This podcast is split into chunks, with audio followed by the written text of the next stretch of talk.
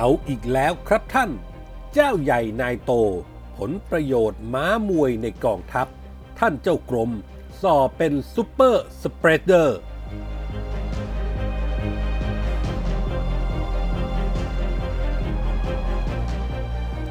แค่เด้งอธิบดีกรมการค้าภายในยังไม่พอ หากลุงตู่จะกู้ศรัทธา งานนี้ต้องตั้งกรรมการสอบให้ถึงที่สุด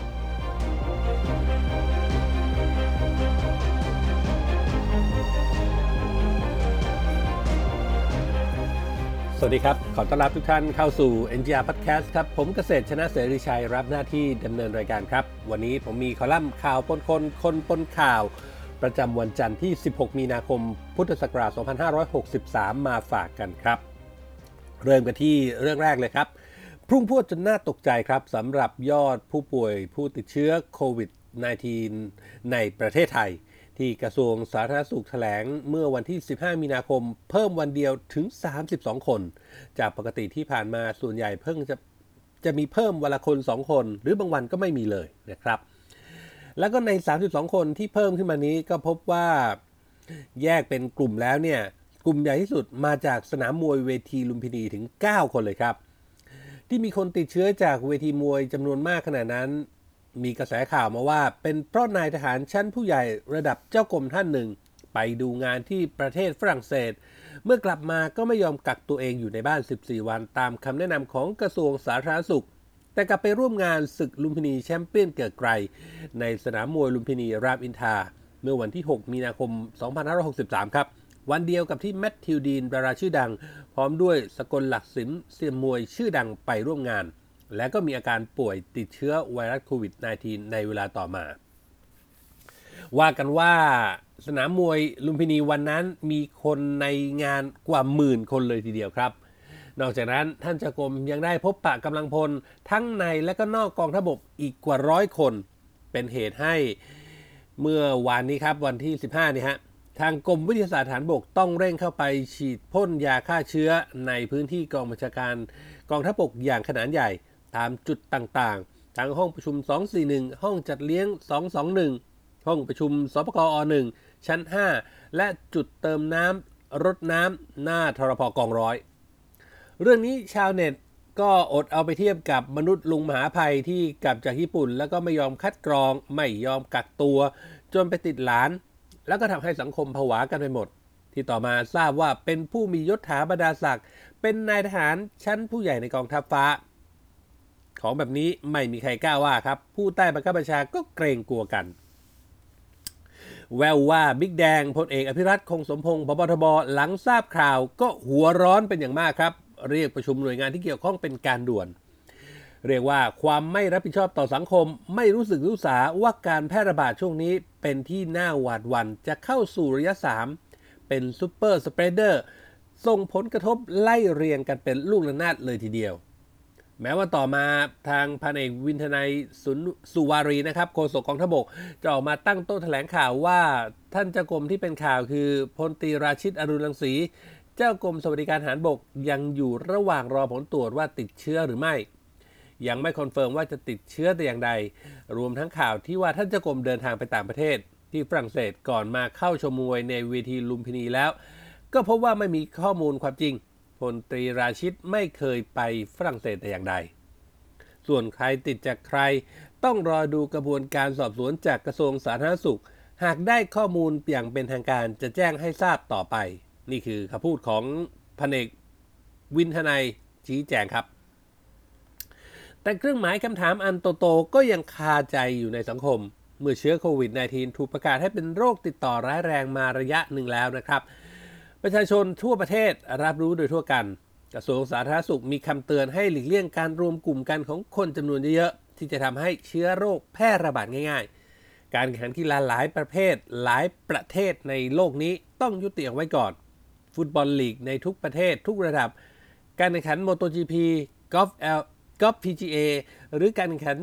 ต่างๆ ที่อยู่ในเมืองไทยนั้น ต่างก็ยกเลิกกันหมด ส่วนการแข่งขันชกมวยเวทีใหญ่หลายเวที ก็พากันยกเลิกไปแล้ว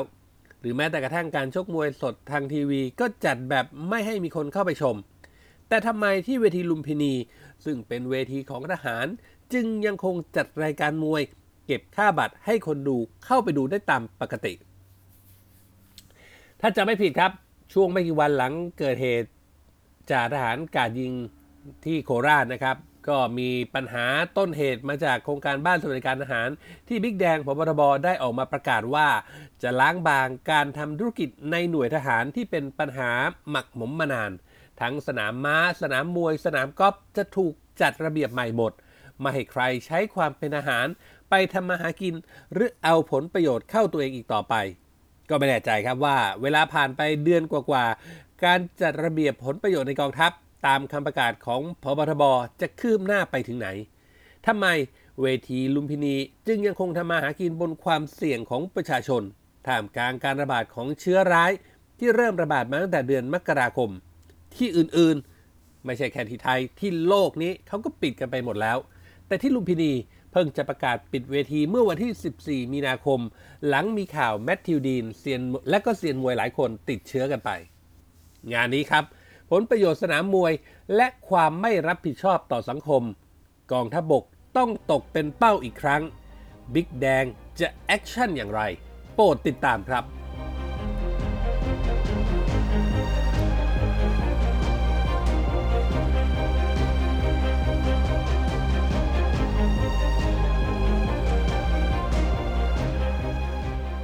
ไปกันที่ผลพวงจากเรื่องของหน้ากากครับ ในที่สุดครับลุงตู่พลเอกประยุทธ์จันโอชานายกรัฐมนตรี และรัฐมนตรีว่าการกระทรวงกลาโหม ก็เซ็นคำสั่งย้าย วิชัยโภชนกิจ อธิบดีกรมการค้าภายในให้ไปอยู่ใกล้ตัว ปฏิบัติราชการที่สำนักนายก แล้วก็สั่งให้พาณิชย์หาคนใหม่มารักษาการแทน ในคำสั่งนะครับระบุเหตุผลจากกรณีมีประเด็นทางสังคม เกี่ยวกับการกักตุนและจำหน่ายหน้ากากอนามัย ซึ่งสมควรจะมีการตรวจสอบเพื่อให้เกิดความชัดเจน ถูกต้องโปร่งใสและเป็นธรรม ตลอดจนเพื่อให้เกิดประโยชน์สูงสุดแก่การบริหารราชการของกรมการค้าภายใน นี่คือในข้อความเนื้อความในจดหมายนะฮะ ก็ต้องบอกว่าการบริหารจัดการปัญหาหน้ากากอนามัยที่ล้มเหลวของกรมการค้าภายในกระทรวงพาณิชย์ ก็คือสิ่งที่ประชาชนอึดอัดคับข้องใจอย่างที่สุด เกือบ 2 เดือนที่ผ่านมา การเผชิญหน้าในยามยากลำบากเพื่อรับมือกับความหวั่นวิตกกังวล กับการแพร่ระบาดของไวรัส หน้ากากอนามัยกับกลายเป็นของหายากราคาแพง ทั้งการกักตุนโกงราคา มีหนำซ้ำในขณะที่บ้านเราขาดแคลนแต่ในจีนและก็ช้อปปิ้งออนไลน์กับมีสินค้าไทยวางขายอย่างเกลื่อนกลาด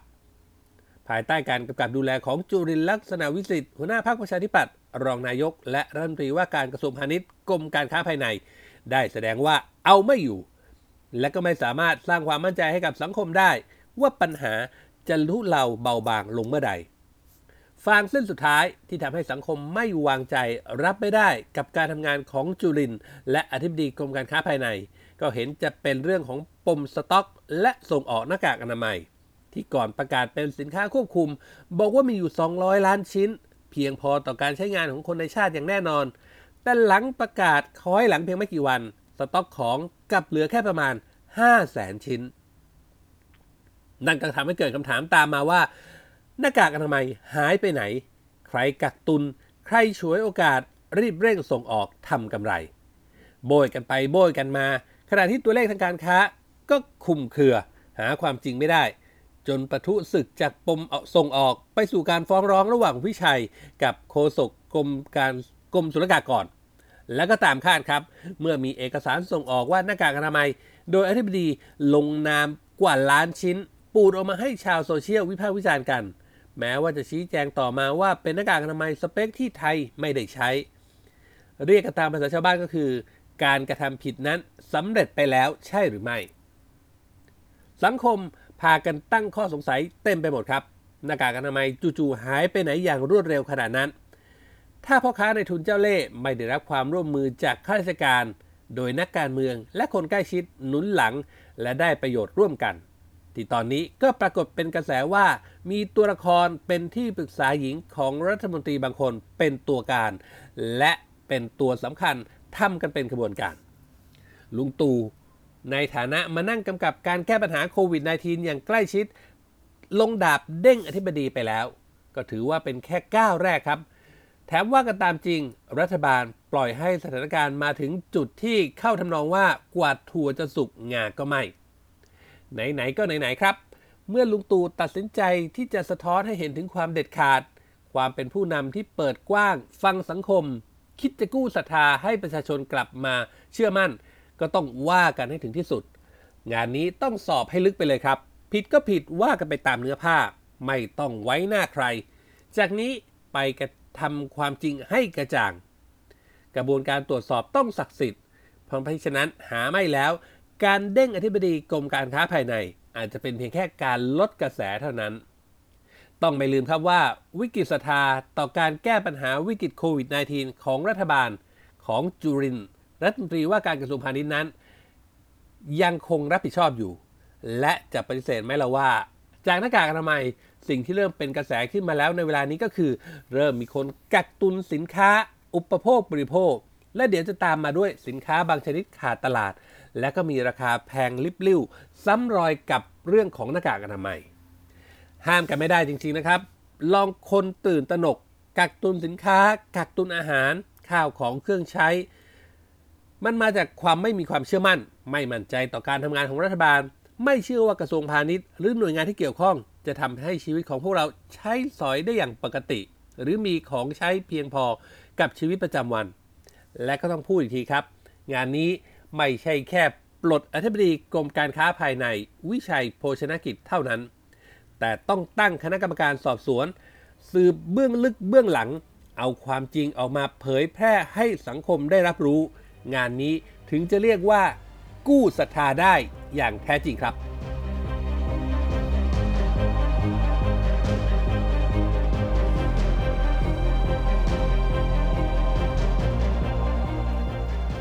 นี่คือเรื่องราวของคอลัมน์ข่าวปนคนคนปนข่าวที่ผมนำมาฝากกันนะครับ จากเว็บไซต์ผู้จัดการออนไลน์ คุณฟังสามารถเข้าไปอ่านเพิ่มเติมได้ครับ ในเว็บไซต์ของเรา mgronline.com นอกเหนือจากข่าวสารบทวิเคราะห์ สถานการณ์ที่อัปเดตกันตลอด 24 ชั่วโมงแล้ว ยังมีคลิปข่าวคลิปเรื่องราวต่างๆ ที่น่าสนใจให้ได้เลือกรับชมกันด้วยนะครับ และก็ถ้าหากคุณฟังมีข้อแนะนำติชมประการใด สามารถทิ้ง comment เอาไว้ได้ในท้ายข่าว หรือถ้ามีโดยตรงถึงพอดแคสต์ของเรานะครับ เข้ามาที่เว็บไซต์ของเราที่ podbean.com แล้วก็เลือกหา MGR Podcast ครับ ทุก comment ทุกความเห็นของคุณผู้ฟัง จะเป็นกำลังให้พวกเรานำไปพัฒนาปรับปรุงผลงานให้เป็นที่ถูกต้องตรงใจคุณผู้ฟังมากที่สุดครับ วันนี้หมดเวลาแล้วครับ ขอบพระคุณทุกท่านที่ติดตามผมเกษตรชนะเสรีชัย ลาไปก่อนพบกันใหม่โอกาสหน้า สวัสดีครับ